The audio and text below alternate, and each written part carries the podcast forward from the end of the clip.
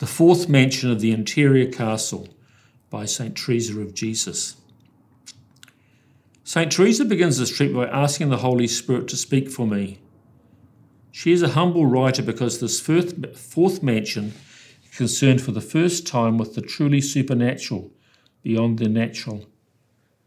It is not about our work and prayer, which has been the focus in the first three mansions, what we do. Now it is God's work inside us. It is about God's gift to us of contemplative prayer. For the Lord gives when he desires something most difficult to explain. Their beauty is great. It might be said this is the most important mansion she writes of in the interior castle. This is wonderful. God is doing something new in our soul. Simply, He binds our soul with love.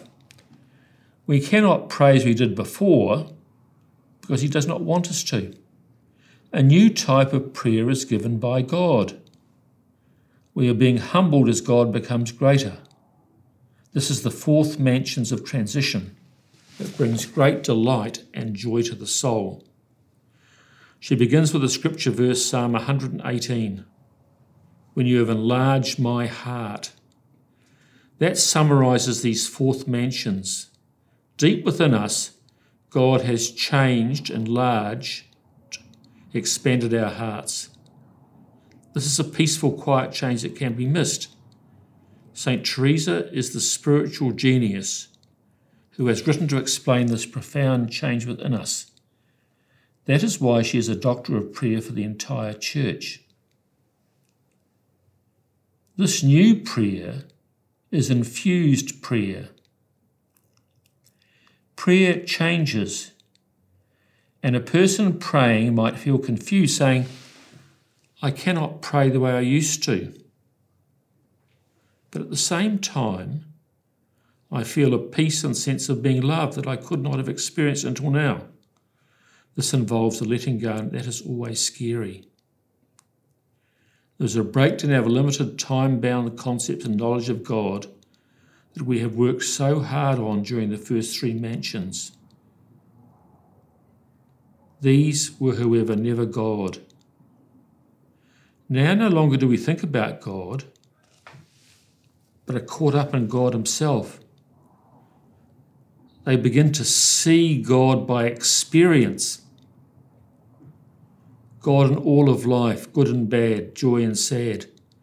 It is experiential knowledge, co natural knowledge. Now, not just knowing that God is our all and our wisdom and strength, we begin to know it from within. God takes over the centre of our soul. No longer is God part of our life, but increasingly the focus of our hearts. This is contemplative prayer that we cannot manufacture. As she writes, this prayer cannot be acquired by industry or diligence, though we can certainly prepare for it, which is what the first three mansions are about. We feel held, absorbed, or suspended in God. We begin to experience less of ourselves and more of God. It's a gift. One sign of this new prayer is a sense of humour, a relaxed, peaceful heart. There is no drama or self centeredness. Practical steps. One, be humble and grateful. Be calm and make no great noise. Two, do not think much, but love much, especially those who like us least. Three, watch out for the weeds in this garden. It is a fertile garden, but also fertile for weeds. Do not imagine you have reached the goal. Beware of spiritual pride. A modern smart Carmelite, Father Gabriel Barry, OCD, says these people need a psychiatrist, not a spiritual director. Four, beware of a false counterfeit prayer that leaves us self satisfied and then wishing to share it with others Instead, be silent and obedient to your spiritual director. 5.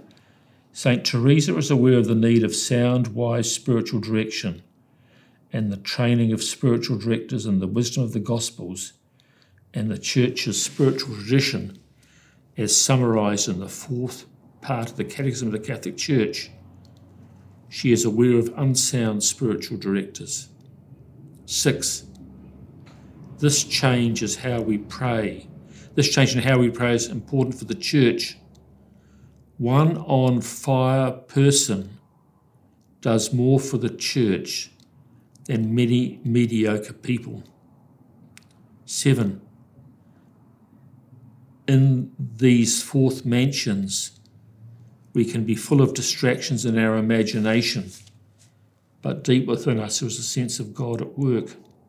Eight, it is not only in our hearts that we are changing, in our ordinary life we are more peaceful, humbler listening. We are good company with a smile. We are available to be used by God with the people He wishes to bestow on us. Alas, trials will come, but will, they will not overcome us. They are another way of being Christ like. They will make us better, not bitter. 9. How do we enter the fourth mansions? When God chooses. It's a gift, not a reward. God alone chooses to fill our hearts with His love. Finally, two helpful writers on these topics are David Torkington, author of a number of books on prayer, and the late Father Thomas Green, S.J., also with a number of books. Both have the gift of explaining contemplative prayer, which St. Teresa is writing about in these mansions.